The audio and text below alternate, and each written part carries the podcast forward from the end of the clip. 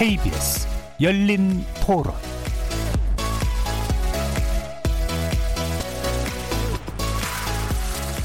안녕하십니까. KBS 열린 토론 정준희입니다. KBS 열린 토론, 오늘 토론 주제는 코로나19 사태로 돌아본 공공의료 실태, 이대로 좋은가입니다. 코로나19 사태가 장기화되면서 확진자와 사망자 수도 늘 수밖에 없는데요. 특히 대구의 경우에는 자가 격리 중이던 환자들이 사망하는 안타까운 사례가 나오기도 했습니다. 정부 당국과 현장의 의료진들이 헌신적으로 대처하고는 있지만 그런 노력을 뒷받침해줄 의료 체계의 개선이 필요할 수밖에 없는데요. 전문가들은 공공의료 시설과 인력이 확충되지 않을 경우 코로나19와 같은 대규모 감염병 발생 시 우리, 우리 의료 체계가 감당할 수 없는 상황이 벌어질 수도 있다고 경고합니다. 보건의료노조에 따르면 전체 의료 체계에서 공공의료가 차지하고 있는 비중은 기관수로는 전체 5.4%, 병상수로는 10.3%에 머물고 있습니다. OECD 국가들에 비교해서 부족한 수치임은 분명해 보이는데요. 오늘 KBS 열린 토론에서는 세 분의 전문가와 함께 우리나라 공공보건의료 실태 점검해보고 중장기적 강화 방안은 무엇인지 논의해 보도록 하겠습니다. KBS 열린 토론은 여러분들이 주인공입니다. 문자로 참여하실 분은 9730 누르시고 의견 남겨주십시오. 단문은 50원, 장문은 100원에 정보 이용료가 붙습니다. KBS 모바일 콩, 트위터 계정 KBS 오픈 그리고 유튜브를 통해서도 무료로 참여하실 수 있습니다. 시민 논객 여러분의 뜨거운 참여 기다리겠습니다. KBS 열린 토론 지금부터 출발하겠습니다. 살아 있습니다. 토론이 살아 있습니다. 살아있는 토론, KBS 열린 토론. 토론은 라디오가 진짜입니다. 진짜 토론. KBS 열린 토론.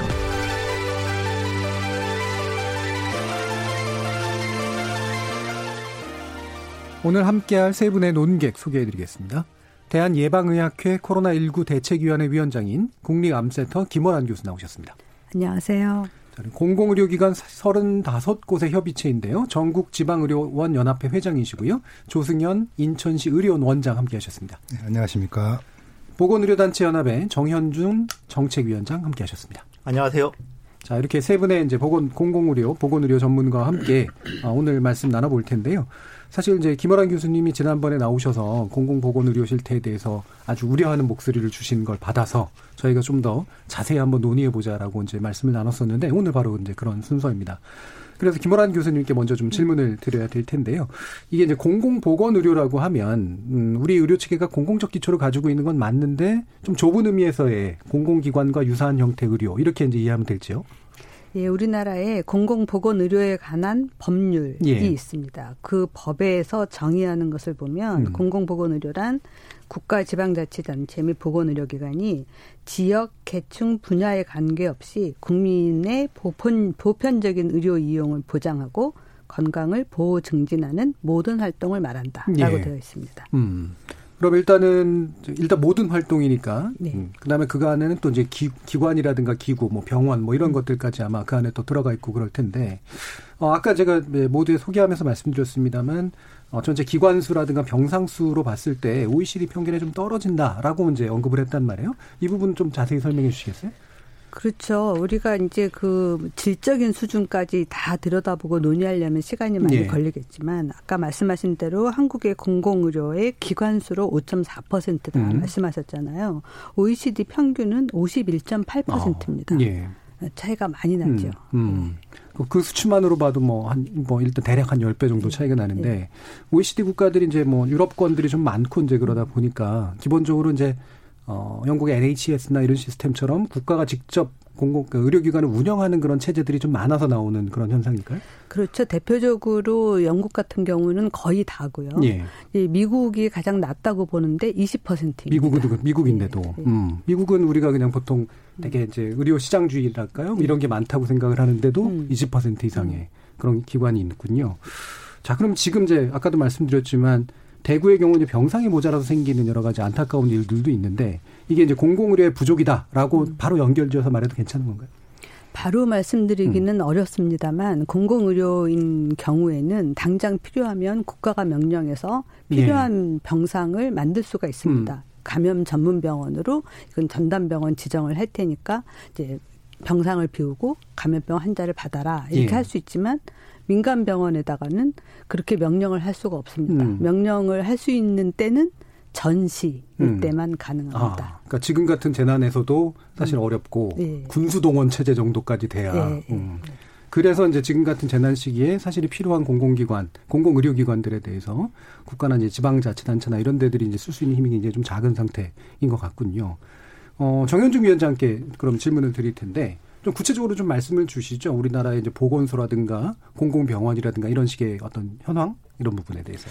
뭐 보건소는 다들 아시지만 뭐 기초 지자체마다 있기 때문에 저희 뭐 서울로 치면은 뭐 구마다 있는 거고 예. 뭐 군마다 있습니다. 여기는 근데 사실 정확하게 공공의료기관이라는 명칭보다는 이게 지역 보건을 하는 기초 행정 단위 규모니까요. 예, 예, 예. 이거 말고 이제 보통 저희가 공공의료 기관으로 그냥 이야기할 때 다 하면 221개소인데 음. 그러면 이제 국민들께서 되게 많다고 느끼실 텐데 이제 상당수가 그 요양병원입니다. 아. 도립이나 뭐 국립 요양병원인데 예. 이 기관들이 대부분 다 민간 의료 기관에 위탁되어 있고 음. 그리고 또 여기 또 국군병원이나 산재 뭐 보훈병원, 경찰병원이 다 포함되고 있어서 실제로 이제 기능을 하는 곳은 국립대 17곳하고 예. 지방의료원 이제 한 36곳 정도라고 음. 이렇게 보시면 되고요. 음. 정말로 뭐 없는 지역이 훨씬 더 많다고 이렇게 말씀드릴 수 있습니다. 예, 실질적으로 그러니까 어, 국민들이 접근할 수 있는 자유롭게 아까 이제 보편적인 접근을 말씀하셨는데 그 기관 수는 아까 말씀하신 국립대하고 기타 한 3, 30곳 정도 예, 이 지역에 있는 거 이런 정도라고 말씀을 주셨네요. 예, 맞습니다. 예. 근데 아까 이제 민간 병원 대비에 대해서도 여러 가지 얘기를 했는데 어, 이 비율이 이 정도다라고 이제 말할 때 아까 기관 수하고 이제 병, 병상 수 이제 기준으로 이제 말씀을 했는데 이게 이제 확실히 이제 떨어지는 수치라고 지금 얘기를 해주셨잖아요. 예. 그 부분에 대해서 구체적으로 좀 언급해 그러니까 주실까요? 앞서서 이제 뭐 기관 수에 대해서 말씀을 하셨으니까요. 음. 근데 이제 더 중요한 건 이제 병상수, 병상수. 비율인데 예. 병상수 예. 비율이 아까 앞에 이야기한 대로 10.3%인데 음.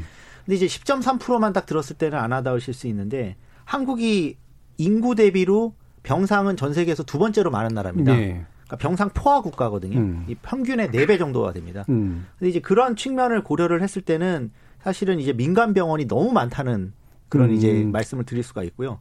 그리고 아까 말씀하신 이제 미국 같은 경우에 20%면 일본도 한 27% 정도가 되고 예. 저희가 보통 한 30% 정도는 돼야 이런 뭐 국가 재난 상황이나 아니면은 이런 외상 센터 등등 이런 연동을 했을 때 필수 의료를 제대로 제공할 수 있다고 이렇게 판단을 하고 있어서 과거부터 계속 이제 정치적 이슈가 될 때마다 공공병상 30%가 이제 목표로 항상 제시된 바가 있습니다. 예, 적어도 이제 현실적으로 필요한 수치는 한 30% 정도는 이제 급선 급선무라고 볼 수 있을 정도 이렇게 이제 이해하면 될까요? 예, 맞습니다. 예. 자, 그럼 조승용 원장님께도 질문을 드릴 텐데 일단 이제 인천 의료원에서 첫 번째 이제 코로나 19 확진 환자를 치료하셨는데 현재까지 진행 상황 좀 말씀 주실까요? 예, 다행히 저 인천광역시는 어, 운이 좋게도 예. 사실은 확진 환자가 그렇게 많지 발생한 게 있지 않습니다. 그 1호 환자가 이제 인천의료원에 치료를 했는데요. 현재까지 인천에서 발생한 환자는 9명밖에 없고 예. 어, 지금 현재는 저 인천의료원은 4명의 환자가 지금 어, 음. 어, 치료받고 있는 상태입니다. 음, 상대적으로 확진자 수가 적기 때문에 이제 어쨌든 네. 음, 괜찮은 형태인데 그러면 이거 뭐 그냥 짧게 드리는 질문이긴 합니다만 이게 왜 이제 지역 간 지금 이제 환자를 어떻게 이송하고 뭐 이전시키고 이런 식의 문제들이 좀 있잖아요. 거기 관련해서도 좀 얘기가 있었나요? 아, 네. 그 특히 이제 경증 환자를 후송하기로 계획이 아마 있었던 것 같은데. 예. 이번에 그 3월 어, 2일부로 지침이 바뀌었지 않습니까? 예. 그래서 그 부분 때문에 아마 조금 어, 더디게 진행되고 있지만은 아마 대구 확산세가 꺾이기 전에는 그 환자들이 오기는 올 것 같습니다. 근데 현재는 어, 준비만 하고 있는 상태입니다. 예. 그러면 어쨌든 병상수 뭐 이런 것들도 다 부족하지만 결국 이제 인력으로 따져 보면 네. 공공의료 기관에 근무하시는 이제 의사나 간호사분들 같은 의료진이 부족하다라고 했을 때 어느 정도로 부족하다라고 우리가 이해하면 될까요? 어, 매우 심각한 상태라고 볼수 있습니다. 지금 네. 지방의료원 이제 35군데가 있는데 어, 극히 일부를 제외하고는 간호사 수가 부족해서 예. 어, 병동을 제대로 운영을 못하거나 음. 중환자실을 폐쇄시키거나 어허. 그런 상황이고요. 어, 전문의들 숫자도 특정 과목에 있어서는 뭐 구할래야 구할 수가 없어서 급여도 엄청난 수준으로 지금 줘도 예. 모실 수가 없어서 어, 과를 폐과를 한다든지 음. 문제는 가장 중요한 지역 필수 의료 서비스를 해당 어, 담당할 만한 의사들이 없어서 음. 어, 심각한 지금 문제를 겪고 있습니다. 예. 최근에 한 20군데 병원 정도만 조사를 해봤는데도 필요한 전문의가 한 50명 부족하고 예. 간호사가 거의 한 300명 부족한 걸로 이렇게 나왔습니다. 어. 네. 그러니까 의료 기관도 부족하고 병상 수도 부족한데 가뜩이나 또 그걸 운영해 줄 의료진도 실제 운영이 불가능할 네. 정도 수준으로 네. 부족하다. 여러 가지 참 문제가 많네요. 이게 이제 이유가 뭐라고 얘기하면 될까요? 어, 전체적인 문제죠. 예. 결국은 공공성의 문제라고 봅니다. 음. 어떤 보건의료 인력도 마찬가지고 병상 운영도 마찬가지고 국가 보건의료 시스템이 어떤 공공성의 기초에서 예. 어, 정부가 개입을 하는 부분이 너무 그동안 현재 약화되어 있기 때문에 영리 중심으로 가다 보면 결국은 공공이라고 부르는 데는 원래 돈을 벌 수가 없는 부분이잖아요. 예. 그런 측면서부터 여러 가지 수요의 문제, 복합적인 게 작용을 했는데 그것이 가장 첨예하게 나타나는 게 바로 공공의료 현장이라고 생각을 해서 예. 좀넓큰 시각으로 봐야 될 것 같습니다. 음, 상당히 구조적인 문제 아마 네. 뭐 이따가 좀 더 말씀을 나누게 될 것 같은데 그러면 이 피로감 문제도 사실은 얘기할 수밖에 없는데 의료진들이 지금 굉장히 고생하고 있고 네. 뭐 제가 이제 사진 보니까 여기에 마스크 자국이 완전히 거의 상처처럼 남는 네. 것들을 보는데 현장 상황 실제로 그렇습니까? 저희 이제 회원병원인 대구나 이제 특히 경북 쪽에 있는 의료원들 상황을 들어보니까 사실 굉장히 있는 직원들은 헌신적으로 일을 합니다. 예. 그럼에도 불구하고 어떤 3교대 보통 하지 않습니까? 예. 2교대로 돌려도 수가 부족해서 간호사들이 거의 탈진되기 일부 직전. 그나마 최근에 이제 의사협회니 여러 군데 지원이 와서 조금 숨통이 트였다고는 하지만 결국 궁극적으로는 자체 내 직원들이 있어야 돌아가는데 어, 지금 굉장히 애를 먹고 있는 걸로 알고 있습니다. 예. 자, 이렇게 공공의료의 기초적인 부족의 문제 그리고 코로나19 때문에 더더욱이나 드러나는 문제를 간단히 먼저 좀 짚어봤는데요. 구체적인 또 어, 쟁점을 한번 들어가 보죠. 어, 지금 코로나19 확진자가 5천 명 정도 수준이 됐고요. 어, 이제는 이제 뭐 심각 단계에서 어떤 방식으로 이제 우리가 이걸 대체해야 대처해야 하는가라는 현실적인 문제에 지금 처하게 됐는데 어, 이건 김원아 교수님께서 뭐 말씀을 주시는 게 좋을 것 같네요. 지금 어떤 방향으로 가는 게 맞습니까? 지금 이미 대구 경북의 유행이 커지면서 우리가 이제 국가 전체적으로 신종 코로나에 대해서 봉쇄 전략, 즉 유입을 막고 예. 이제 지역 확산이 오는 걸 최대한 늦추는 음. 그런 전략을 하다가 갑자기 이제 대구 경북에서 환자가 많아지니까 예. 해당 지역에서는 이제 완화 전략이라고 해서 피해를 최소화하는 음. 그런 음. 전략으로 수정을 했습니다. 그래서 가능한 한 환자를 빨리 발견하고 격리해서 확산도 막지만 치료를 해서 사망을 막는 것에 이제 주안점을 두는 거죠. 예.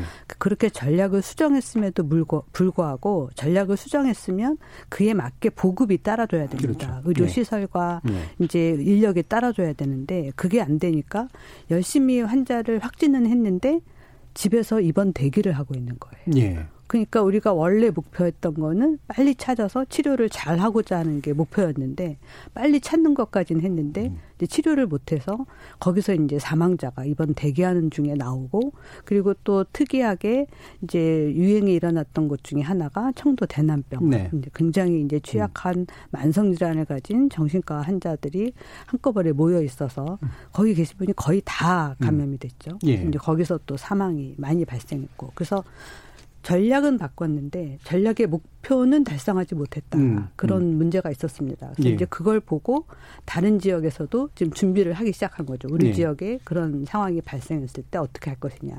그렇지만 이제 대구의 대응은 계속 지금 늦어서 결국에는 이제 우리가 지침을 바꾸고 이제 집에서 입원 대기하는 건 더 이상 안 되니까 생활치료센터 예. 계속 주장을 했습니다만 생활치료센터에서 이제 시설에서 관리하겠다라고 음. 했지만 지금 매일매일 발생하는 숫자도 감당을 못할 정도입니다. 생활치료센터를 예. 매일 300개, 400개를 만들어도 음. 매일 발생하는 숫자를 감당을 못하고 이미 대기하고 있는 천 몇백 명 환자를 예. 이제 넣어야 되는데 굉장히 어려운 상황이죠. 예. 그래서 지금 뭐 여기저기 민간 기관에서도 뭐 연수원을 내놓는다, 뭐 수련원을 내놓는다라고 하는데 이게 지금 다 해결하려면 적어도 일주일은 음. 최소한 걸릴 것 같습니다. 예, 지금 시차가 이제 전략 수정은 이루어졌으나 그 전략 수정에 음. 맞는 어떤 병상의 확보라든가 치료 방법의 확보 이게 이제 지금 지체가 되는 그런 거고 예, 일주일 정도의 시간을 이제 좀 어, 두고 이제 봐야 되는 그런 상태가 됐네요. 이 총리께서 이제 내려가서 이제 대구 지역에서 막 병상 확보를 해서 굉장히 노력하고 있는 모습들은 일단 나오고 뭐 어느 정도 성과는 좀 있는 것 같은데 전반적인 과정 어떻게 보셨어요, 정현주 위원장님? 일단은 뭐 그렇게 하려고 해도 민간 네. 의료기관들을 움직이는 데는 한계가 있다는 거를 이번에 음. 여실히 보여줬다라고 네. 보이고요. 그리고 지금 실제로 또 하나 재밌는 점은 이제 경북대학병원 같은 경우는 이제 국립대 병원이지만 이번에 이제 컨트롤 타워 문제가 여기서 이제 결부가 되는데 음. 사실은 이제 병상을 먼저 내준 거는 그 계명대학교 동산병원입니다. 예. 예, 그렇게 된 과정을 보면 경북대 병원이 이제 지역 거점 병원으로서 어떤 중환자를 보는 역할이 있었기 때문에 다 소개는 못 한다고 하더라도 지금 이 컨트롤 타워 문제가 있는데 지금 공공병원들이 이제 뭐 이런 의료원 같은 경우에는 지자체가 관리를 하고 예. 그다음에 국립중앙의료원이나 뭐 국립재활원 같은 경우는 보건복지부가 직접 관리하고 음. 근데 이제 막상 지역에서 크게 활동을 해야 되는 국립대병원은 교육부에서 네. 관할을 하거나 음. 아니면 뭐 이렇게 움직이다 보니까 유기적으로 이 연계가 잘 안 되는 부분이 있습니다. 그래서 네. 가뜩이나 부족한 자원이 충분히 잘 활용되고 있지 못하는 것 같다. 음. 그래서 이 부분도 요번에 이제 이 상황이 종료가 되면 정리를 꼭 해야 될 부분이라고 생각합니다. 예, 그렇군요. 교육부, 그다음에 보건복지부, 그다음에 또 이제 교, 그 지역 자치단체에서 또 이제 가지고 있는 그런 의료기관들이 각각에 의해서 지휘되는 상태이기 때문에 전체를 통합해서 지휘하는 상태 지금 약간 부재하고 잘 안 되는. 예, 뭐 조금 더 첨언을 예. 드리면은 뭐 보건병원은 이제 뭐 근로복지공단에서 어. 관리하고, 예. 그다음에 경찰병원은 경찰에 음. 이제 그 행안부에서 관리하고 뭐 이런 식입니다. 그러니까 음. 다 이제 각각 다 찢어져 있습니다. 음. 그러면 현장에서 이제 보시기에 이런 컨트롤 타워가 제도적으로 완전히 부재한 상태인가요? 아니면은 뭔가 약간 좀 유연성 있게 운영하면은 긴급 대응이 가능한 건가요? 음, 근본적으로 제도적으로 잘못된 부분은 예. 유연성을 발휘한다 하더라도 음. 한계가 분명한 거거든요.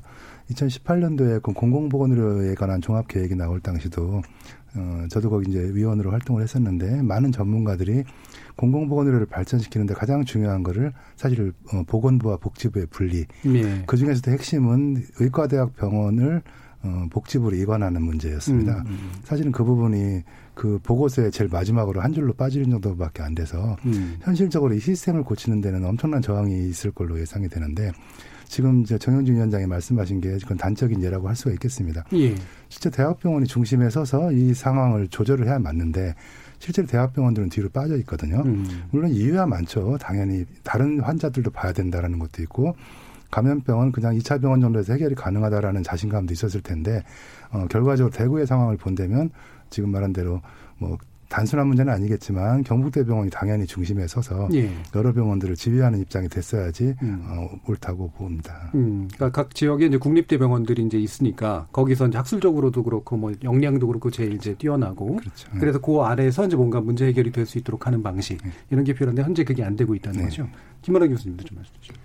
아, 이런 문제에 대한 거는 논의가 굉장히 오래됐습니다. 예. 근데 계속 논의만 하는 거예요. 음. 결국에는 더 상위에서 뭔가 결단을 내려주고 조정을 하지 않으면 어, 그 주체들끼리 뭐 복지부로 하자, 뭐 지자체로 하자, 음. 교육부로 하자 결론이 날 수가 없는 문제거든요. 예. 그래서 이번 기회에 뭔가 좀 획기적인 변화가 좀 왔으면 좋겠습니다. 음, 그러니까 뭐 예를 들면 국회가 합심해서 입법을 한다든가 아니면 그렇죠. 청와대가 확실하게 예. 조정을 해서 예. 이 부분에 대해서 이렇게 결정하자라고 예. 하는 어떤 안이 나와야 된다라는 음, 음. 그런 말씀이시겠네요.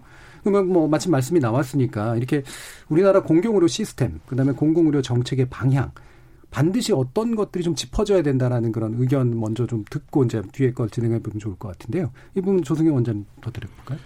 어, 가장 중요한 거는 음. 공공보건의료 정책이라고 표현하지만 국가 의료 시스템의 중심에 공공의료가 서도록 하는 게 가장 중요하거든요. 예. 그래야 모든 계획 자체가 공공적인 입장에서 국민에게 부족한 자원을 효율적으로 배분한다든지 우선순위를 정하고 또는 이제 의료의 전달 체계, 이용 체계라고 하는 것들을 합리적으로 조정하는 것들이 가능한데 음. 그것이 국가의 공권력이나 어떤 국민들의 뜻을 모으는 과정들이 없이 현재 시스템을 그대로 갖고 미봉책으로 하려고 드는 건 저는 큰 한계가 있다고 봅니다. 예. 물론 아직은 민간 자원이 대부분이기 때문에 민간을 활용한다는 것도 의미는 있지만은 결국은 방향성이지 않습니까? 예. 큰 방향성에서 국가의 보건의료를 공공적으로 간다라는 미션을 설치해 놓고 나면 음. 나머지들은 시 10년이 걸리든 20년이 걸리든 갈 수가 있는데 사실 그 방향을 설정을 못 하고 있는 거죠. 음. 그래서 사실은 정부가 공공의료가 국가의료의 중심이다라는 걸 한번 선언을 하실 필요가 있어요. 예. 옛날에 국민교육헌장 만들었듯이 예. 를 들면 예. 그렇게 하고 나야 모든 일이 풀릴 거라고 생각합니다. 예. 그러면 이제 방금 말씀을 드려보면 이제 우리나라가 어, 민간 이제 의존 체계, 그러니까 민간에게 뭔가를 위임하는 체계 이게 사실은 의료뿐만이 아니라 교육도 뭐 상당 부분 그렇고요. 기타의 어떤 국가가 굉장히 좀 돈이 좀 있어서 투자도 하고 소유도 하고 이렇게 돼야 될 그런 부분이 한때 이제 우리가 그만한 재정이 부족했던 사회니까 민간에 일단 맡겨놓고 나중에 협력을 요구하는 형식으로 결국 굳어진 측면들이 좀 있잖아요. 이 부분을 이렇게 말씀하시는 것처럼 근본적으로 전환하는 거 가능하다고 보세요? 저는 뭐 요번에 음. 좀 많은 교훈을 받아야 된다고 보는데 음. 대표적으로 이제 청도 대남병원에 이제 뭐 지금 강금 정신병동에서 많은 사람이 감염됐을 뿐만 아니라 예. 그곳에 이제 이 청도 대남병원이 청도군에서 가장 큰 병원이었습니다. 그리고 음. 또 지역 거점 응급센터를 운영하는 병원인데요. 사실 의료의 질이 아주 뭐 극도로 취약했다고 말씀드릴 수가 있고 이런 뭐 감염 질환뿐만 음. 아니라 응급 질환이나 필수 의료를 커버해야 되는데 못 하고 있었던 것이거든요. 네. 이런 부분들을 봤을 때는 사실 이런 지역에 어, 지금 이렇게 결손이 돼 있는 부분들을 민간이 한다고 한 부분들이 제대로 이루어지지도 않고 있기 때문에 음. 그런 부분들에 대해서 좀 조속히 저는 공공화할 수 있다고 생각을 합니다. 예. 그 병원 조금 더 설명을 드리면 이게 건물 하나를 가지고 뭐 도립 요양병원, 요양원, 그 다음에 뭐 수영장, 헬스장 같이 다 썼는데요. 이런 부분들은 뭐 도나 경북 경상북도나 아니면은 청도군에서 국고 지원을 좀 받고 어떻게 계획을 세워서 빨리 조속히 이런 것들을 이제 공공화한다고 하면은 병상 포화도 어느 정도 해결하면서 예. 사실은 이런 불필요한 어떤 의료 잘못된 곳들을 해결할 수 있는 이런 그런 공간을 확보할 수가 있고 예. 그렇게 가는 곳들은 당연히 뭐 그런 지역 주민들이나 국민들이 다 지지하고 있기 때문에 그런 방향성에 대해서는 충분히 저는 가능하다고 생각합니다. 예. 기존에 이제 그 뭐 지자체장 같은 경우에는 효율성 문제로 해가지고 폐쇄시켜버리고 이런 식의 일들을 많이 하잖아요. 그리고 맨날 이게 돈 부족하다라는 얘기 되게 많이 하고요. 뭐 재정의 문제도 있고 우선순위의 문제도 있을 텐데 김원환 교수님 어떻게 보세요? 지금 방금 말씀하신 네. 것처럼 이 공공보건 의료에 대한 개념이 음. 지금 현재 아까 조승현 원장님도 말씀하셨지만 좀 재정립이 필요합니다. 네. 지금 전체 개념이 마치 공공의료는 취약한 부분을 담당하고 음. 민간 의료는 뛰어난 부분을 그렇죠. 네. 담당하고 이런 식으로 이분화돼 있는 거예요. 음. 그리고 실제로 안을 들여다보면 지금 17개 국립대 병원이 그럼 민간 의료기관하고 뭔가 다르게 운영되느냐? 예. 그렇지 않습니다. 음. 똑같이 운영을 하고 똑같이 비용을 받고 똑같이 이제 이익을 내기 위해서 음. 애씁니다. 만약에 여기서 굉장히 손해가 많이 났다. 뭐 이렇게 손실이 많이 났다라고 네. 하면 뭐 국가가 보상은 해주겠지만 운영이 될 수가 없는 상황입니다. 음, 음. 그러다 보니까 민간이나 공공이나 똑같이 경쟁하고 비슷한 수준으로 하고 있거든요. 예. 그리고 법률에도 공공보건의료기관의 의무를 좀 정해놓고 있는데 뭐 의료 급여 환자나 취약계층에 대한 보건의료, 그다음에 아동 모성 장애인 정신질환 응급치료 등 수입성이 낮아 공급이 부족한 공공의료. 예. 예. 그다음에 재난이나 감염병 등 신속한 대응이 필요한 거. 그다음에 질병 예방과 건강 증진에 관련된 보건 의료 이렇게 음. 정해놨기 때문에 이 의무만 수행을 하면 절대 수익이 날 수 없는 구조입니다. 예. 그러면은 당연히 적자가 날 수밖에 없는데 음. 그거를 국가에서 보전해 주는 거에 대해서 주저하면 공공의료가 자기 업무를 할 수가 없는 상황이거든요. 예, 예. 구조적으로 좀 잘못되어 있다. 음. 말씀드리고 싶습니다. 결국 두 가지 측면인데, 그러니까 네. 하나는 이제 우리 공공의료는 그냥 그 민간 의료가 못 하는 거, 음. 안 하려고 하는 거, 음. 약간 굳은 일 맞는 거, 이런 정 거. 이런 예. 거고. 그러다 보니까 당연히 뭔가 이렇게 뭐 효율성의 문제를 따질 수가 없는 음. 상태인데 음. 정작 평가라든가 운영은 또 효율성을 기준으로 하고 예. 이래서 생기는 문제라는 예, 거네요. 그렇죠. 음. 그럼 현장에서도 실제로 그런 것들 많이 느끼실 텐데요. 조동현 원장님. 아, 매일매일 느끼고 있습니다. 네. 근데 제가 이제 많이 하는 말 중에 공공이 꼭 필요한 부분은 어디냐 하면은 음. 사실은 돈이 안 되는 거거든요. 네. 그래서 그걸 하라고 국민들이 세금을 걷어서 정부에 위임을 하고 정부는 그 이익이 안 나기 때문에 하지 않는 것들을 수행하는 것인데 그건 바로 공공성 있는 분야거든요. 음. 예를 들면 학 교육도 마찬가지입니다. 그렇죠. 교육에 네. 무슨 돈이 되겠습니까? 그렇지만 예를 들면 사회복지시설 음. 고아원을 차려놓고 거기서 돈을 벌어서 원장이 호의호식을 한다고 지면 다 비난을 받잖아요. 네. 왜 그러냐면 고아는 사회적 약자고 이거는 세금으로 또는 정부가 어, 키워주지 않으면 사회가 제, 제대로 돌아가지 않지 않습니까? 병원이라는 데가 뭐겠어요? 아픈 사람들이 모여있는 데입니다. 예. 아픈 사람들이야말로 가장 사회적 약자 중의 하나죠. 음. 그렇다면 병원이라는 게 그 사람들을 이용해서 돈을 벌어서 땅을 사고 부를 축적하는 것이 정상하게 정상적으로 인식되는 사회는 정상이 아닌 거죠. 네. 병원을 가지고 돈을 벌어서 건물을 올리고 땅을 사는 나라는 제가 알기로는 어, 지구상에 몇 나라 되지 않습니다. 예. 그게 대부분 이제 특히 일본식의 의료 제도를 도입한 나라들, 음. 하나 미국 같은데, 그러니까 손가락에 꼽을 정도고 어느 나라를 가도 병원들에서 돈을 벌어서 부자가 됐다라고 그러는 거는 정상적으로 보지 않습니다. 또는 어느 기업이 병원을 세워서 이익을 냈다. 그것도 상상이 안 가는 그렇죠. 얘기거든요. 예. 기업이 병원을 칠 때는 그 기업이 번 돈을 계속 투자를 하려고 음. 어, 짓는 개념인데 음.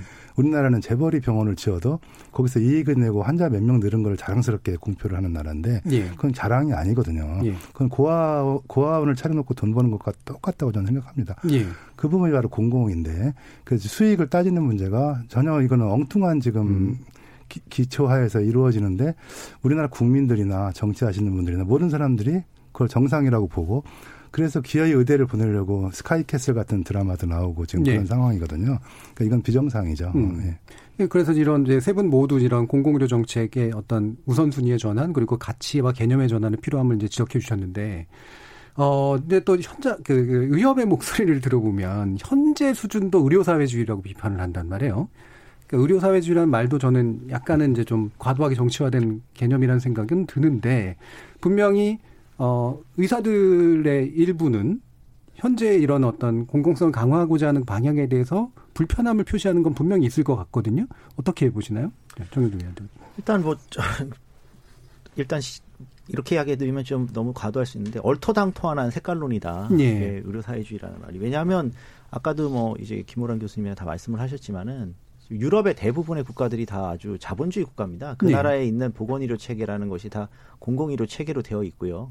그리고 하다못해 뭐 미국이나 일본도 이런 이런 수준의 어떤 공공의료 시스템을 갖고 있지는 않기 때문에 근데 이제 왜 이렇게 되는지에 대해서는 제가 좀 설명을 드리자면 아까 조승현 원장님께서 말씀하신 대로 이제 한국이 일본식 의료제도를 초기에 도입하면서 개업 자율권이라고 해서 이제 의사들이 개업을 해서 어떻게 보면 자영업자처럼 수익을 좀 창출해 가지고 건물도 사고 이렇게 부자가 음. 될수 있는 길을 좀 터줬습니다. 네. 그러다 보니까는 이제 지금 의사들의 상당수가 한국은 아까 말씀드린 대로 뭐 95%가 민간 의료 기관이니까 음. 수익성을 창출하고 본인이 이제 이걸 경영하는 입장에 이제 처하게 된 것이라 유럽에 있는 의사들은 대부분 환자 진료만 잘하면 되고 예. 연구만 잘하면 되는데 한국에 있는 의사들은 경영을 잘해야 되는 입장이 됐습니다. 그러다 음. 보니까 공공의료를 강화하겠다는 이야기를 들었을 때는 본인의 경쟁자로 생각을 하게 되는 것이거든요. 네. 그래서 옆에 뭐 공공병원이 하나 생긴다고 하면. 두려움에 떨게 되는 것인데 이 부분에 대해서는 국가가 분명히 공공의료를 중심에 놓고 사고를 하고 그런 민간 의료 기관들에 대해서 이렇게 불필요한 경쟁을 좀 자제시킨 과정에서 정리를 해가지고 거점 병원이나 이런 쪽으로 흡수를 하게 되면은 일정 정도 해결이 될 거라고 봅니다. 예. 그동안 이제 공공의료 기관이라고 불리지만 이런 아까도 제가 설명드린 요양병원이나 이런 것들이 이제 군립이나 도립으로 지은 다음에 또 민간 기관에 위탁을 해줬는데 그 위탁 과정이 또 이렇게 불투명한 경우가 많았습니다. 그리고 그 위탁을 받은 쪽에서 수익을 창출할 수 있었고요. 이런 과정들이 좀 더 투명해진다면은 어, 의사협회에서 뭐 의료사회주의라고 하면서 이제 공공의료를 반대하거나 이것에 저항하는 일은 좀 줄어들 거라고 생각을 합니다. 예, 일단 이제 경쟁 구도가 만들어지기 때문에 생기는 이제 그런 것도 지적을 해주셨는데 예. 어쨌든 돈이 들잖아요. 그렇죠? 재정 투입이 일어나야 되는 그런 부분인데 이건 사회적 합의도 좀 물론 당연히 필요한 부분일 테고 우리나라 이제 재정 어떤 수준이나 이런 거로 봤을 때 이렇게 우선순위를 조정하고 가치를 조정하면 충분히 감당 가능하다 이렇게 보시는지요, 이men호 교수님. 그렇죠. 어떻게 생각하냐의 차이인 것 같습니다. 음. 우리나라가 국방비에 어마어마한 돈을 쓰고 있잖아요. 예. 우리 공공을 하는 뭐 예방의학 교수들이 얘기합니다. 미사일 하나만 안 쏴도 음. 예. 저 음, 그렇죠. 탱크 예. 하나만 안 사도 예. 뭐 공공병원 할 수 있는 거예요. 근데 음. 그렇게 많은 돈을 국방비에 쓰는 거에 대해서 국민들이 반대하지 않습니다. 네. 왜냐하면 우리가 전쟁을 겪어봤기 그렇죠. 때문에 줄어든다고 걱정하죠. 예, 네. 전쟁을 겪어봤기 때문에 그걸 적게 쓸까봐 걱정을 음. 합니다. 근데 그렇게 생각하면 유럽에서 왜 굉장히 많은 돈을 보건의료, 공공의료에 쓰는지 이해하실 음. 수 있을 거라고 봅니다. 예. 자, 사실 이제 이 부분 아까도 이제 김문환 교수님도 어 여러 차례 사실은 논의됐고 음. 사실 해법에 대해서는 많은 분들이 알기도 할 텐데 결국은 이제 결정, 의사결정이 잘 안 나는 이유가 뭘까라고 궁금해 할 것 같아요. 당장 2015년 메르스 사태 이후로 또 공공의료 강화해야 된다. 똑같은 얘기가 이제 나왔던 거로 기억을 하는데 그 이게 안 되고 있는 이유는 아까 이제 물론 여러 가지 의사결정상의 문제를 얘기해 주셨지만 어떤 부분 이 중점 결국엔 우리 사회에서 모든 국민들이 우리 사회가 돈을 다 모아서 세금을 냈는데 우선적으로 어디에 쓸 것인가에 대한 합의가 필요합니다. 음. 국방비나 교육이나 보건에 쓰는 거에 대해서 우리가 만약에 돈이 한정돼 있기 때문에 공공의료나 이런 데 더 우선순위를 둔다면 국방이나 이런 부분은 줄여야 되겠죠. 예. 그리고 교육이 우선이라고 하면 교육에다 돈을 더 많이 써야 그렇죠. 되겠죠. 음. 그러니까 그런 부분에 대한 합의가 필요할 거라고 생각합니다. 우리가 음. 전쟁을 겪은 지 70년이 지났지만 아직도 국방비에는 돈을 점점 더 많이 쓰는 걸 모든 국민이 이제 허용을 하고 있거든요. 예. 그거는 어떤 면에서는 이제 잠재적으로 뭐 전쟁에 대한 두려움이나 또 그걸 계속 조장하는 또 일부 세력도 있을 거라고 봅니다. 예. 왜냐하면 예. 무기를 팔기 위해서 그렇죠. 그렇다면 보건의료가 앞으로 계속 잠재적으로 이렇게 더 많은 신종 감염병이나 이제 사망을 음. 초래하는 그런 우리가 대응하지 못하는 불확실성 시대에 사는데 이거에 대비하는 거를 국가가 돈을 쓰지 않으면 내가 이 나라에 사는 것이 너무 불안하다라고 음. 생각하면 그 돈을 보건에 쓰는데 공공의료에 쓰는데 합의를 해줄 거라고 봅니다. 그래서 예. 이에 대한 논의가 좀 더 많이 일어나야 된다고 음. 봅니다. 음. 그 지금 콩 댓글로 그라쿠스님이 음. 도대체 메르스 이후에 뭐 했는지 모르겠네요. 공공의료 강화방을 또 다시 만들어야 된다니라는 말씀을 주시는 게 이제 바로 이제 국민들이 그때 얘기가 나왔으니까 지금쯤이면 돼 있는 거 아니야?라고 이제 생각을 했는데 예. 또 똑같은 상태다라는 그런 음. 인식이신 거잖아요. 정현주 정위원장. 뭐 이 부분은 이제 또 하나는 당시에 이제 확 달아올랐지만 음, 그렇죠. 이제 지나고 네. 나면은 이제 대표적으로 이제 경제부처에서 음. 나오는 논리가 있습니다. 이제 뭐 당장 급한 일이 아니다. 대표적으로 음. 이제 그 메르스 때 나왔던 게 저희가 이제 감염병 전문병원 이야기가 나왔었고 예. 2017년이 돼서 이제 국립중앙의료원하고 광주 이제 조선대학교에 이제 두 곳을 지정을 받았습니다. 음. 근데도 지금 첫 삽도 못 뛰고 있는 이유가 2017년에 지정은 받고 그 다음 연도부터 이제 예산을 받아야 되는데 예. 예산을 집행하려고 할 때마다 국회에서 삭감을 당하고 음. 당장 급한 일이 아니다. 그러다가 이제 요번에 또 코로나19 이런 엄청난 사태를 겪게 되니까 지금은 또 이제 모든 정당들이 다 이것을 빨리 하겠다고 그러죠. 지금 예. 주장하는 상황입니다. 예. 근데 이제 이렇게 되면 안 된다는 점에서는 음. 이제 근본적으로 이 어떤 로드맵이나 이런 과정들을 촘촘하게 만들어 가지고 이제는 이게 정권이 바뀌거나 정치적으로 흔들리지 않는 어떤 계획이 돼야 될 필요가 있다는 거를 메르스 사태 이후에 좀 더 확인할 수 있는 것 같습니다. 예. 확실히 이제 그 여론이 쫙 올라갔다가 꺼지면 사실 국회 국회의원들이나 이제 정부는 잘 안 움직이게 되고 특히 관계부처들 같은 경우 더더욱이나 그렇고 그다음에 이제 그 제가 볼 때는 아까 이제 의사분들 이야기를 해주셨지만 어, 실제로 이 직업 집단에 계신 분들이 공통적으로 이런 어떤 합의된 어떤 가치를 가질까라고 하는 사실 생각이 또 뭐 있긴 있어요. 어떤가요? 그 부분이 좀 아쉬운 점이죠. 그러니까 음. 지금 그 부분은 조승희 원장님도 뭐 아까 잠깐 이야기하시다 음. 마신 것 같은데요.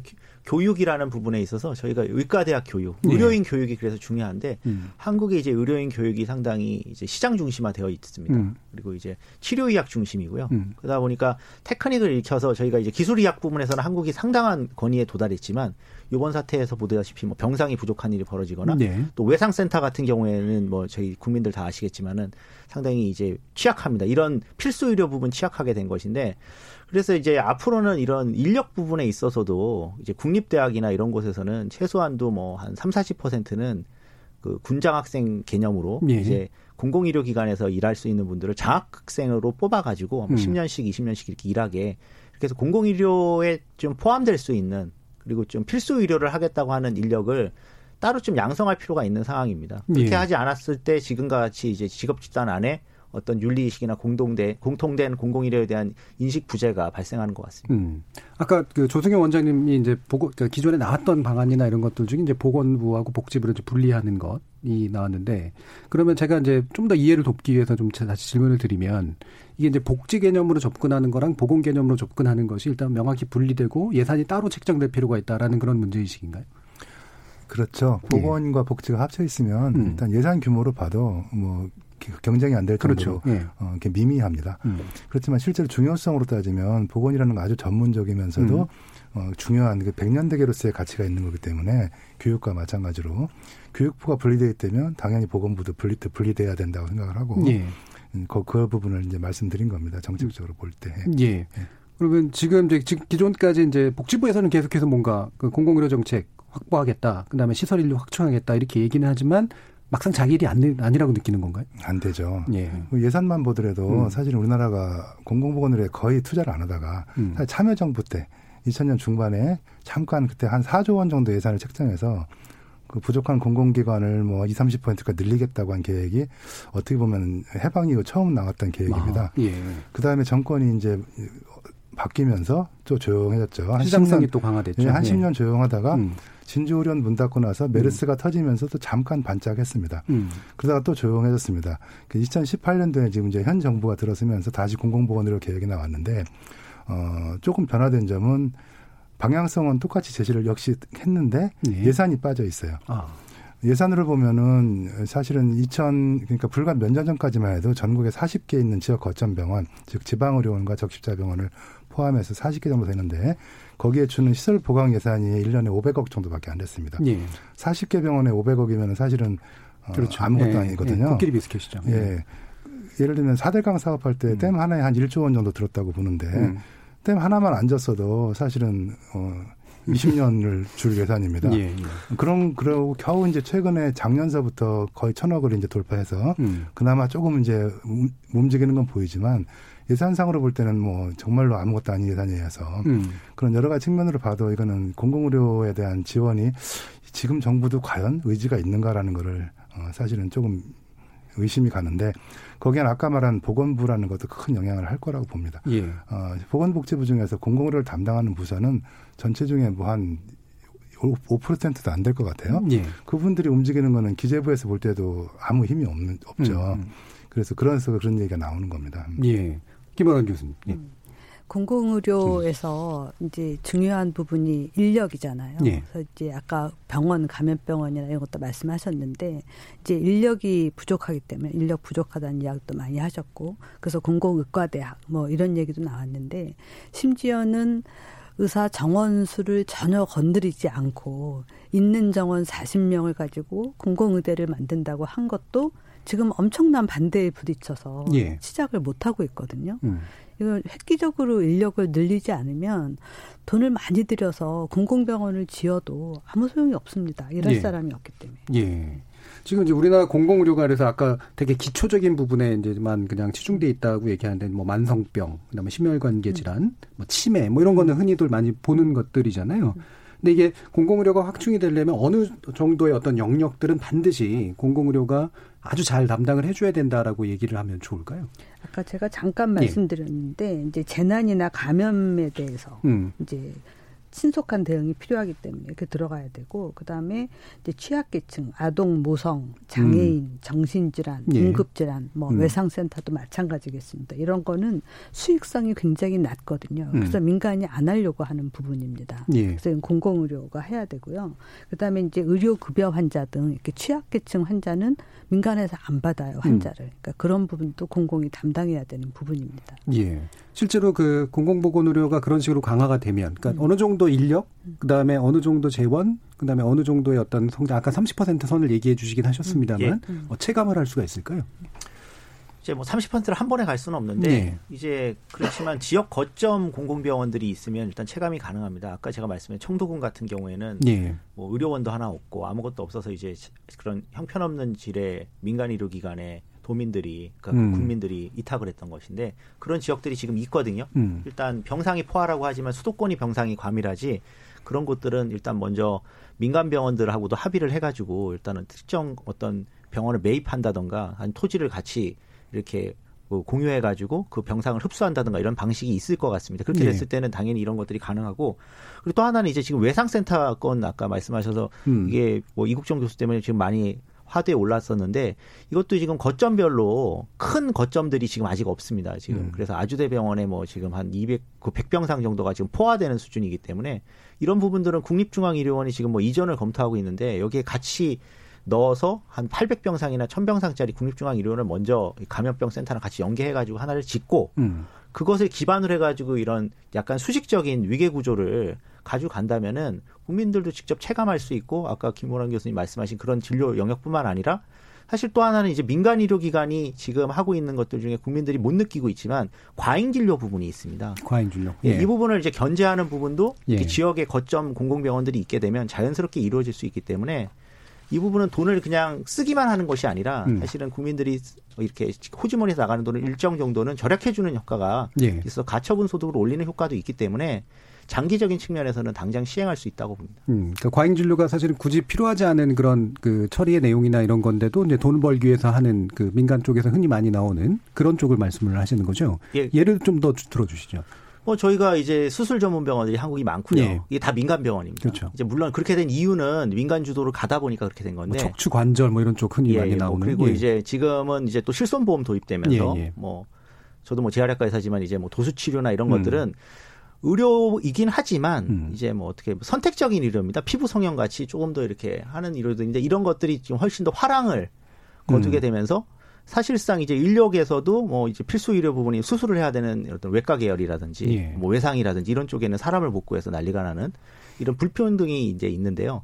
국민들이 이제 사실 이렇게 과도한 의료화가 되고 민간 의료 기관이 주도하다 보면 무엇이 적정한 의료인지 알 수가 없습니다. 예. 이게, 자체가 적정한 의료가 되는 것이기 때문에요. 그러니까 민간이 공공을 선도해 가고 있기 때문에 지금. 예. 그래서 이걸 거꾸로 돌리게 되면 도수 치료 같은 것은 이런 경우가 아니면 선택적으로 하는 것이기 때문에 음. 이렇게 제한할 수가 있는 거고 수술도 이런 경우가 아니면 뭐 꼭 수술하지 않고 저희도 이제 외국처럼 3개월이나 6개월 정도는 관찰할 수 있는 예. 이런 기관들을 확보하게 될 거기 때문에 전체적으로는 사회가 좀 과도한 의료화에서도 좀 빠져나올 수가 있다. 이렇게 예. 말씀드릴 수가 있죠. 그러면 저도 충분히 괜찮아 보이는 말씀이신데 어, 이게 진료받는 사람의 입장에서는 이거 제대로 진료를 안 해주고 제대로 처리 안 해주는 거 아니야라고 혹시 의심할 수도 있을 것 같아요. 어떻습니까?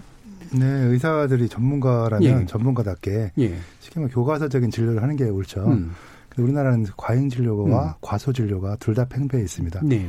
과소 진료는 잘 이해가 안 되실 텐데 음. 예를 들면 돈이 없어 보이는 환자한테는 아. 뭐를 하, 어, 해야 됨에도 불구하고 음. 할 필요가 없죠. 왜냐하면 해도 돈이 안 나오니까. 예.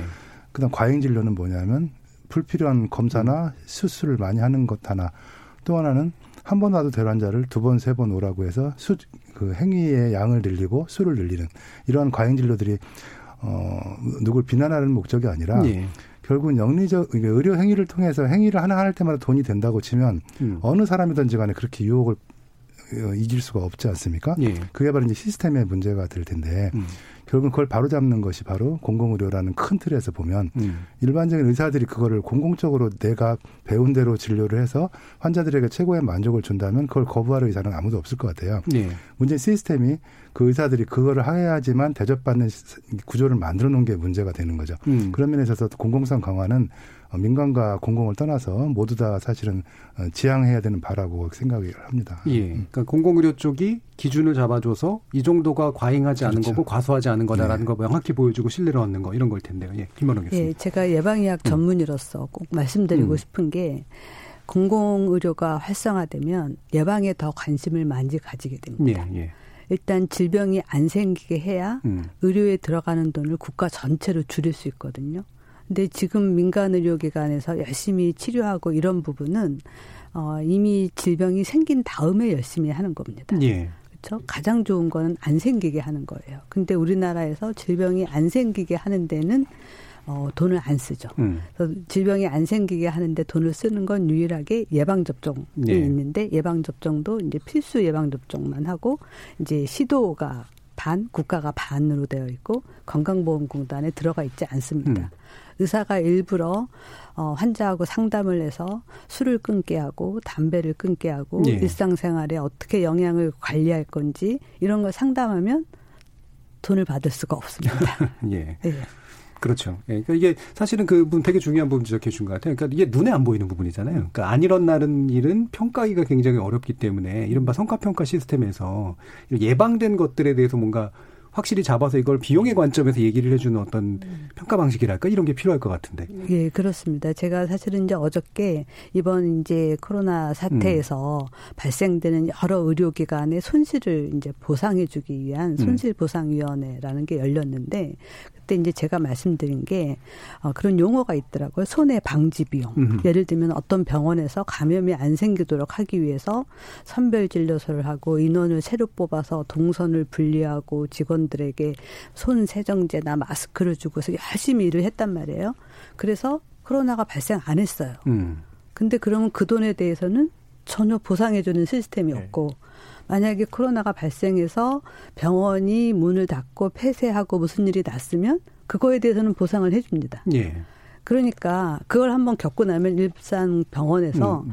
무슨 일이 벌어졌을 때 내가 열심히 돈 들여서 예방할 필요가 있을까? 그렇죠. 그건 네. 하나도 보상 안 해주는데 음. 이렇게 되는 거거든요. 그래서 이번에는 손해 방지 비용을 꼭 산정을 해서 음. 열심히 한 병원에다가 좀 보상을 해주라 이런 얘기를 했거든요. 예. 그러니까 그런 개념이 필요한 거죠. 그렇겠네요. 네. 정현주 위원장님도 이 부분 뭐 더 말씀 주시죠. 예, 그래서 이제 이게 음. 예방 측면뿐만 아니라 아까도 제가 얘기했지만은 이렇게 치료에 너무 음. 과잉이 돼 있다 보니까 최근에 이제 뭐 이건 언론에서도 다 연결이 되는 건데요. 아침 음. 방송 보시면은 뭐 다 교수님들이나 의료 전문가들이 나와서 이런 각종 질환에 뭐 어떤 약을 먹으면 좋고 뭐 이렇게 강의를 많이 합니다.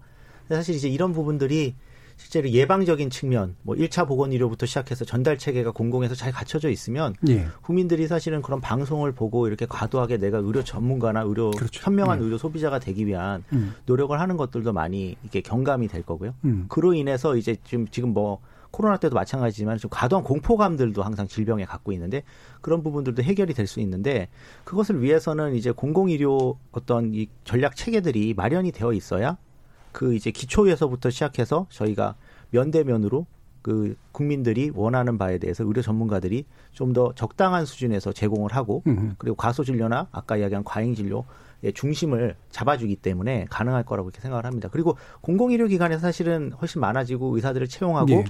이 진료를 하게 되면은 진짜 교과서적인 진료를 할수 그렇죠. 있는 토양이 음. 마련되기 때문에 음. 장기적으로는 훨씬 더 유리하다고 말씀드릴 수 예. 있습니다. 공공이 그렇게 이제 스탠다드 기준, 질적 기준을 만들어주는 것, 행위의 기준을 만들어주는 것, 이게 참 큰 의미가 있는 것 같습니다. 이 코로나 사태와 같은 국가적 의료 재난 상황에서 공공병원이 얼마나 중요한 역할을 담당하는지 또 한 번 확인했는데 이게 또 한 번 잊혀지지 않는 음, 그런 계기가 됐으면 좋겠습니다. 일단 2부, 1부 순서는 여기서 마칠 텐데요. 어, 김원환 교수님은 저희 KBS 1TV 특별 생방송인 코로나19 함께 이겨냅시다. 여기에 또 나가셔서 또 좋은 말씀을 해주실 거기 때문에 일단은 여기까지 인사를 드려야 될 것 같습니다. 감사합니다. 예, 감사합니다. 지금 여러분께서는 KBS 열린 토론과 함께하고 계십니다.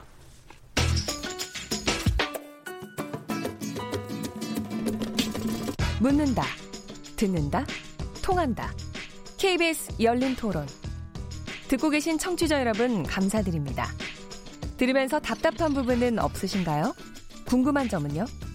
그렇다면 함께 토론에 참여하시죠. 유료 문자 9730을 이용하시면 됩니다. 단문은 50원, 장문은 100원의 정보 이용료가 있습니다. 스마트폰 어플리케이션 KBS 모바일 콩을 통해서도 무료로 참여하실 수 있습니다. KBS 열린 토론은 언제나 열려 있습니다. 듣고 계신 KBS 열린 토론은 매일 밤 1시에 재방송됩니다. 자, 우리 토론 진행되는 동안 청취자들이 보내주신 의견 들어보겠습니다. 정희진 문자 캐스터. 네, 지금까지 청취자 여러분이 보내주신 문자들 소개합니다. 먼저 콩 아이디 9098님. 무작정 공공의료기관 확장도 쉬운 일은 아니죠. 평소에 감염 등 위기 상황에 모두 대비하기는 어렵다고 봅니다.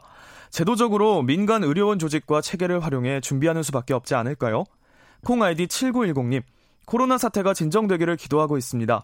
꼭 진정되리라 믿으며 의료진 모두에게 감사드립니다. 공공의료 부족을 해결하고자 전북 남원에 공공의료대학을 만든다고 했는데 아직 결정이 안 돼 답답합니다. 콩 아이디 9968님. 민방위 같은 예비의사 대원 확보를 공공의료제도 차원에서 운영하는 것은 어떨까요? 자원봉사자 위주로 할 수 있는 방법도 있고요. 그런 분들한테 법적으로 세제 혜택 등을 주는 방안도 고려해 볼 수 있지 않을까요? 유튜브 청취자 허도행님. 국내 노인 인구가 매년 20에서 25만 명씩 늘어나는 추세에서 공공의료 강화는 필수라고 봅니다. 공공의료에 관한 관심이 이번 코로나19 사태로 관심이 높아졌을 때 지역별 대학병원을 중심으로 한 공공의료센터를 확실하게 진행해야 된다고 봅니다. 유튜브 청취자 YJL님, 공공의료에 영리를 대입하는 자체가 모순이라고 여겨집니다 해주셨고요. 콩 아이디 그라쿠스님, 공공의료 강화, 전문가분들이 백날 얘기하면 뭐합니까? 정책 위반 결정자들이 의지가 없는데 무한 도돌이표 이젠 달라져야 합니다. 유튜브로도 의견 주셨습니다. 공공의료는 방역을 위한 군대라는 인식이 필요해 보입니다. 콩 아이디 K75538917님, 군산의료원에서 근무하는 의사입니다. 군산의료원은 메르스 이후에 감압병실 확충했고, 지금 전 병실의 환자를 퇴원시키고 6명의 확진자 입원 치료 중에 있습니다. 라고 보내 주셨네요. 네, KBS 열린 토론. 이 시간은 영상으로도 생중계하고 있습니다. 유튜브에 들어가셔서 KBS 일라디오 또는 KBS 열린 토론을 검색하시면 지금 바로 토론하는 모습 보실 수 있습니다. 방송을 듣고 계신 여러분이 시민 농객입니다. 계속해서 청취자 여러분들의 날카로운 시선과 의견 보내주세요. 지금까지 문자캐스터 정의진이었습니다.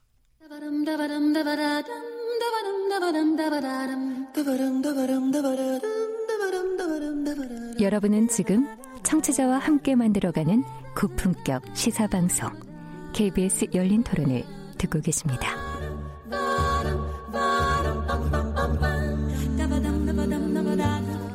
KBS 열린 토론 오늘은 코로나19 사태로 돌아본 공공의료 실태 이대로 좋은가라는 주제로 보건의료단체연합 정영준 정책위원장 그리고 조승현 인천시 의료원 원장 이렇게 두 분이 계속해서 진행해 주시겠습니다. 어, 대책 부분에 대해서 좀 더 말씀을 나눠봐야 될 것 같은데요. 아까 청취자분이 처음 얘기해 주신 것 가운데 어, 과연 이제 뭐 무한정 갑자기 공공의료를 늘리는 게 가능하겠냐 뭐 이런 식의 언급도 주시고 했는데 어, 일단 이런 질문 한번 드려볼게요. 그러니까 우리는 결국 민간 병원이 이제 되게 많으니까 이 민간 병원에게 어, 공공의료 기능을 좀 더 얹거나 강화시키는 방식으로 일단은 하는 게 맞지 않겠냐라는 그런 어떤 얘기에 대해서는 어떻게 어, 답할 수 있을까요? 정현주 의원. 일단 저도 그 부분에 대해서 음. 긍정적입니다. 그게 가능하다면요. 가능하다면. 근데 아까 이야기했지만 음. 뭐 청도군의 대남병원 예. 같은 경우가 한두 곳이 아닙니다. 이게 수도권에서만 음. 가능한 이야기고요. 음. 그런 경쟁력이 있고 의료의 질이 유지되는 병원들을 민간에서 가지고 있을 경우에는 음. 분명히 임무를 줄 수 있다고 봅니다. 예. 그것까지 뭐 한 번에 다 저희가 뭐 이렇게 공공화하자는 계획은 아닙니다. 음. 하지만 다만 그런 결선 부분들에 대해서 일단 먼저 공공 의료기관이 들어가서 정확하게 이제 네트워킹이 될 수 있거든요. 예. 지금은 공공의료 계획 자체를 수립하려고 하는 어떤 전방위 계획을 세우려고 해도 지방에 그 기능을 할 수 없는 지역들이 대단히 많습니다. 그러다 네. 보니까는 뭐 저희 뭐그 분만 시설도 없어가지고 음. 뭐 거의 뭐 두 시간씩 뭐 이동해야 된다 뭐 이런 이야기들이 나오는 상황입니다. 외상센터뿐만 아니라.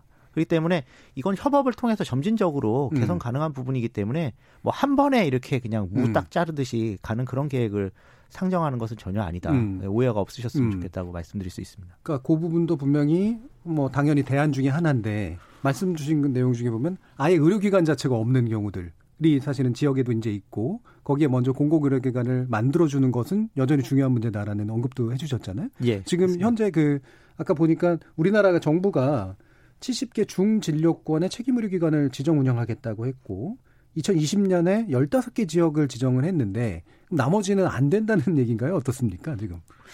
그러니까 안 된다는 게 아니고 예. 이게 지금 계획의 초기에 이제 뭐 조승현 원장님도 그 음. 위원으로 들어가시고 다 했는데 음. 그때까지만 해도 이제 민간 의료 기관들도 이제 공익법인이라고 해가지고 예. 좀더 공공성을 갖추고 이렇게 일정 규모의 이런 그 어떤 의료의 질을 제공할 수 있는 곳들을 선정하려고 음. 하는 계획이 있었는데 이게 또 이제 당장 눈앞에 어떤 이익과 관련이 없으니까 예. 사실 재정 투입이 안 됐습니다. 음. 그래서 지금 진행이 안 되고 있는데 요번 사태를 계기로 해가지고 빠른 재정 투입으로 음. 사실 이 부분이 어, 조속히 지금 취약 지지국까지 해서 한 반 정도는 빨리 먼저 진행을 해야 될 것 같습니다. 예, 계획 자체는 수립돼 있고 로드맵은 있는데 이제 재정이 안 들어가고 있는 이제 그런 상태라는 건데요. 예, 예 조승현 원장님, 예, 뭐 그 위원으로도 참여하신 건가요? 아, 예, 저는 예. 뭐 깊숙이 참여하지 않았지만 있었는데. 예. 그리고 70개 정도의 중진료권을 선정을 했어요, 전국에. 음. 그 얘기는 뭐냐면 간단하게 얘기하면 70개 정도의 공공성을 진 병원들이 그렇죠. 예. 있어야 된다라는 예. 의미거든요. 예. 그러면 거기에는 물론 민간 병원을 포함할 수밖에 없는 게 음. 사실 지역 거점 병원이 한 40개 정도 되지만은 굉장히 규모가 작고 실제로 책임 의료 기관을 할 만큼의 어, 규모나 인력 시설이 없는 병원이 상당히 많이 있어서 예. 그럼 나머지 70개를 채우려면 대부분 아마 반 이상이 민간 병원이 참여할 예. 수밖에 없는 음. 어, 구조가 됩니다. 그래서 여러 가지 이제 문제가 있는데 첫째로는 예산이겠죠. 음. 15개만 한 거는 우선 15개 갖고 해보자라는 의미였고 음. 대부분 공공병원입니다. 음. 그러니까 지역, 예를 들면 어 음, 그렇죠. 그렇게 하려고 하는데 이제 민간 병원을 유치하려고 보니까 문제가 굉장히 중요한 게 뭐였냐면 민간 병원들이 공공의 영역에 들어오려면 그 공공에 대한 걸맞은 자기의 조건을 갖춰야 되는데 네. 가장 중요한 게 사실은 공공의 거버넌스입니다. 예를 음. 들면 이 사회를 투명하게 운영을 해야 돼요. 음. 지금 대부분 사실 민간 병원들은 그 이해 이해 당사자들로 이 사회가 구성돼 있고 음. 그만큼 회계도 불투명하고 예. 그럼 정부의 재정이 투입됐을 때 과연 그거를 투명하게 음. 오픈할 수가 있겠느냐 음. 이런 문제들이 해결이 안 된 부분이 상당히 많습니다. 그래서 일단 공공병원 중심으로 올해 15개를 지정을 한 거고 예. 또 하나는 권역 의료기관을 담당하는 대학병원이 없는 지자체들이 많습니다. 어, 대표적으로 제가 있는 인천이라든지 음. 울산은 국립대학교 병원이 없기 때문에 그럼 민간 대학을 지정을 해야 되는데 민간 대, 민간 상급 병원들은 거버넌스에 있어서 더욱 취약할 수가 있어서 예. 그 부분이 해결이 안 된 거죠. 음. 그래서 이제 올해 일단 급한 대로 15개를 지정을 하고 내년에는 아마 민간을 포함해서 더 넓혀 나갈 계획을 어, 지금 가지고 있는 것 같습니다. 예. 아무리 뭐 여러 번 얘기를 해도 지금 보면 교육 문제하고 되게 비슷한 것 같아요. 음. 유치원 3법 논의할 때도 나왔던 어떤 구조인데 그러니까 민간 쪽이 공공의 어떤 부담을 같이 진다고 하더라도 이런 중진료권이라는 것 만들 때 거버넌스나 운영 과정이 불투명해서 눈먼 돈으로 여길 가능성도 있는 건가요, 그러면? 실제로 그런 사례가 예. 곳곳에서 발견돼서 뭐 음. 구체적인 얘기를 할 수는 없지만은 음. 공무원들이 아주 고생을 많이 한 그런 민간 병원에 투자를 했는데 예. 나중에 보니까 이게 엉뚱한 데 쓰였다거나 음. 어, 목적에 맞지 않게 쓰였거나 음. 또는 어, 사유화되거나 음. 그런 부분들이 여러 군데서 발견이 됐었습니다. 음. 그래서 그런 부분에 대해서 지금 반성을 좀 해서 음. 민간을 끌어들일 때는 좀 더 훨씬 신중하게 음. 하도록 지금 어, 정책을 위반하는 걸로 알고 있습니다. 예, 그 민간 병원이 참여는 하려고 하는데 이렇게 이제 제대로 안 쓰는 그렇죠. 문제가 생겨버리는 네. 건데 어떤 식의 거버넌스의 어떤 개선 같은 게 필요한가요? 그래서 지금 이제 그런 부분은 뭐 여타 교육 쪽이나 다 마찬가지인데요. 비영리 법인에 음. 대한 어떤 효율적인 관리 감독이 필요하고 예. 이제 병원 같은 경우는 이제 지역에 당연히 보건소나 그다음 이런 또 지자체에 또 음. 관할을 좀 일부 받아야 되는데 음. 그동안 이제 너무 그냥 방조했던 그런 경향이 좀 있습니다. 그리고 아까 조승현 제 말씀하신 이런 이제 거점 책임 의료 기관에 지원하는 음. 이런 민간 병원에 대해서는 약간 좀 의료법인 중에서도 훨씬 더 좀 강조를 할 필요가 있는 것 같습니다. 예. 그래가지고 어 이제 의료법인 중에서 좀 더 투명한 어떤 이런 운영 체계를 갖추는 이런 이제 따옴표 이제 뭐 그냥 의료법인이 아니라 뭐 공익 의료법인 음. 이렇게 공익자를 붙이는 이런 어떤 음. 제도적인 약간의 좀 옵션이 필요하고 음. 그렇게 했을 때 이제 그 민간 의료기관이 충분히 거기에 동의를 하고 참여하겠다고 하면 지금 당장 이제 참여할 수 있는 길을 열어주는 방법이 있다고 봅니다. 예. 그러면 사실 유치원 사태하고 다시 대비해 보면 그렇게 감독 관리 감독 감시하고 빡빡하게 만들면 안 하겠어 이렇게 반응 나올 수도 있지 않을까요? 그렇게 됐을 경우에는 네. 이제 이제 하나 더 이제 네. 들어가면 네. 요번에 이제 만약에 뭐 청도 대남병원 같은 경우에 그 운영 재단이나 이런 것이 이제 특별한 지를 이제 거기 부여를 하고 시비를 음. 운영하지 않을 경우에는 공공화한다고 하는 음, 음. 이런 명확한 메시지를 전달해야 된다고 봅니다. 왜냐하면 네. 그 의료기관이 그 역할을 안 하기 때문에 그 지역 주민들이 충분한 공공의료 서비스나 적절한 의료 서비스를 받지 못하게 되는 음, 것을 음. 막는 것이 지자체의 역할이고요. 그리고 그 의료기관도 그렇게 해서는 운영할 생각이 없다고 하면 예. 뭐 본인도 이제 사실은 그 부분에 대해서는 어느 정도 이제 이게 물론 뭐 비영리 법인이기 때문에 재산 음. 매각이나 아니면 이런 청산 절차가 복잡할 음. 수 있지만 그 부분은 약간 퇴로를 마련해 가지고 음, 음. 지자체에서 이제 공공 M&A 식으로 예. 매입을 해 가지고 운영하는 것이 맞다고 봅니다. 음. 그러니까 비영리 어차피 이제 일반 민간 병원도 비영리 법인이기 때문에 어, 거기에 대한 관리 감독을 강화하는 것이 너무나 당연하고 그래서 이제 공익이라는 말 앞에 붙이는 의료 법인의 문제로 이제 어, 확실하게 좀 만들어줘야 된다는 그런 말씀이시잖아요. 예, 맞습니다. 그리고 이제 M&A까지 좀 말씀 주셨는데, 그럼 지역에서 이런 민간 병원, 그러니까 비영리 병원, 그 법인으로서의 민간 병원들을 공공이 사들이거나 아니면 뭐 소유 관계를 바꾸는 거, 이런 게 어느 정도 그 가능성이나 범위가 좀 있을 수 있을까요?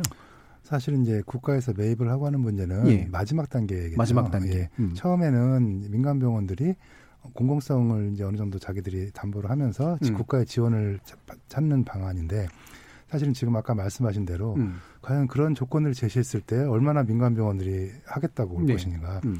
그게 그 부분이 불투명합니다.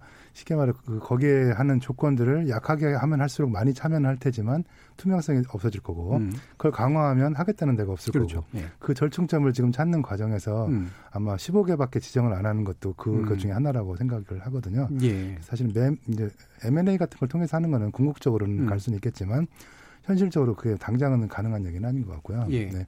일단은 민간을 최대한 활용을 하지 않으면 안 되는 음. 이유는 결국 재정의 문제겠죠. 예.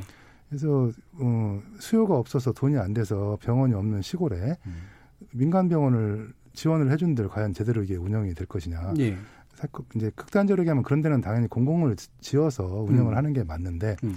정부가 오죽하면 그렇게 이제 음, 아이디어를 음. 내는 자체가 한계를 보여주는 거라고 생각합니다. 예.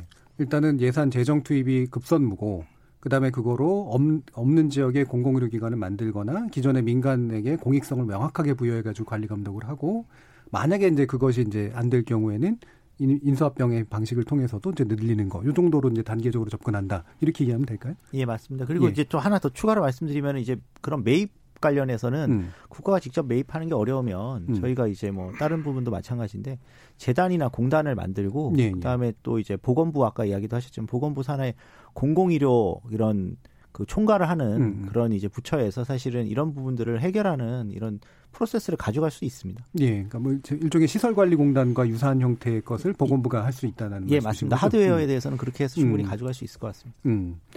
자, 이게 지금 문재인 정부가 이게 최, 지금 이제 최근 이제 문제가 나타나고 이제 그러니까 질병관리본부를 이제 청으로 승격하겠다. 그 다음에 권역별 감염병 전문본을 설립하겠다라고 이제 일단은 대책을 마련했는데요. 이 부분에 대해서 평가를 좀 해주시죠, 조승현 원장님. 어, 권역별 감염병 전문병원 설립안은 이미 메르스 당시에 나왔다는 네. 안입니다. 네. 실제로 네. 실현이 되질 않고 음. 지금 현재 지방에 있는 이제 사립의과대학의 한 군데가 지금 지정이 돼 있지만 음. 아주 부분적으로 운영하는 걸로 알고 있고요. 국립중앙의료원이 사실은 본격적으로 하려고 했는데 아직 이전 문제 해결이 안 돼서 음. 못 하고 있습니다. 그러니까 저는 인천에 있으니까 이제 인천에 감염병 전문병원을 지어야 된다고 이제 어, 계속 얘기를 해왔는데 사실 우리나라 유입 인구의 거의 90%가 인천공항이나 항구를 통해 들어오는데 그 어, 외래 감염병 유입의 창구지 않습니까? 근데 인천에 그런 게 하나도 없었어요. 예. 신형 국립의과대학조차도 없고 어, 저희 시립의료원 하나 있는데 규모도 아주 작고. 음. 그러니까 이게 어떻게 보면 상, 상징적인 의미라고 보거든요. 음. 감염병 전문 병원이 필요하다면 어, 사실 인천 같은 데를 당연히 지정을 해야 되는데 아예 거기는 처음부터 계획에 들어있지도 않았어요. 음. 거꾸로 말하면 감염병 전문 병원을 질려는 거야, 말려는 거야 이렇게 예. 생각을 하게 되는 거죠. 예. 짓겠다면 어떻게 인천을 빼놓을 수가 있느냐 그 계획에서. 그러니까 그런 것만 보더라도 이거는 뭐 어, 국가 정책에서 미스가 반드시 있는 건데 감염병 전문병원 당연히 설립을 해야 되고 이미 일본이나 이런 나라들 봐도 아주 제대로 운영하고 있는 모델들이 있습니다. 예. 질병관리본부 문제는 결국은 질병관리본부의 위상이잖아요. 어, 질병관리본부가 메르스까지만 해도 어, 국장급이었습니다. 예. 근데 지금은 이제 차관급으로 음. 승격된 것도 사실 하나의 업적이긴 한데 음. 음. 문제는 차관이라 한들 실질적으로 뭐 그 고위공직자에 대한 인사권이나 예산권이 거의 없는 이른바 손발이 없다 이런 그렇죠. 얘기를 하더라고요. 네. 예. 그러다 보니까 규모를 키울 수도 없고 예. 역학조사관도 제대로 법정 수도 잘 못 채우고 음. 있는 것 같고 그렇기 때문에 이거를 제대로 관리를 해주려면 질병관리본부야말로 방역에 있어서 가장 컨트롤 타워 역할을 해야 되고 예. 최고의 전문가들이 모여 있어야 되는데 음. 어, 우리나라의 질병관리본부는 사실 거기에는 턱없이 못 미치는 구조라 음, 음. 당연히 이제 이번 감염병 사태를 보더라도 청 이상으로 승격을 해야 되는 독립적 독립된 권한을 갖는 조직으로 가는 게 맞고 예. 감염병 전문 병원도 좀 더 구상을 해서 이제 본격적으로 좀 세워야 될 때가 아닌가 예. 어, 그렇게 생각합니다. 예. 제가 아까 이제 문재인 정부라고 말씀을 드렸는데 이게 보니까 여당의 방안이네요. 여당에서 총선 정책으로 여러 개를 냈는데 그 중에 하나가 맨 처음 게 질병관리본부의 청승격, 그 다음에 어, 복수차관제 도입하는 거 보건복지부에 감염병 전문 연구기관하고 병 원 설립하는 거 이렇게 나왔는데 대응 연관 산업 육성 그다음에 뭐 어, 대, 그, 의사 정원의 확대, 이런 것까지도 다 포함이 돼 있어요. 네. 혹시 네, 여당의 방안들 좀 보셨나요? 여당의 방안 저희가 네. 봐서 좀 약간 실망스러워서 예. 저희는 논평도 냈었는데요. 음. 일단 아까도 지금 말씀하신 대로 이게 질병관리본부가 제대로 작동을 하려면 청으로 가서 작동을 하려면 사실은 수적으로 같이 갈 수 있는 공공의료 기관들이 있어야 되는데 네. 공공의료 기관 확충 이야기가 한자도 안 들어갔습니다. 음. 그리고 공공병상을 늘리겠다는 이야기도 없고 음.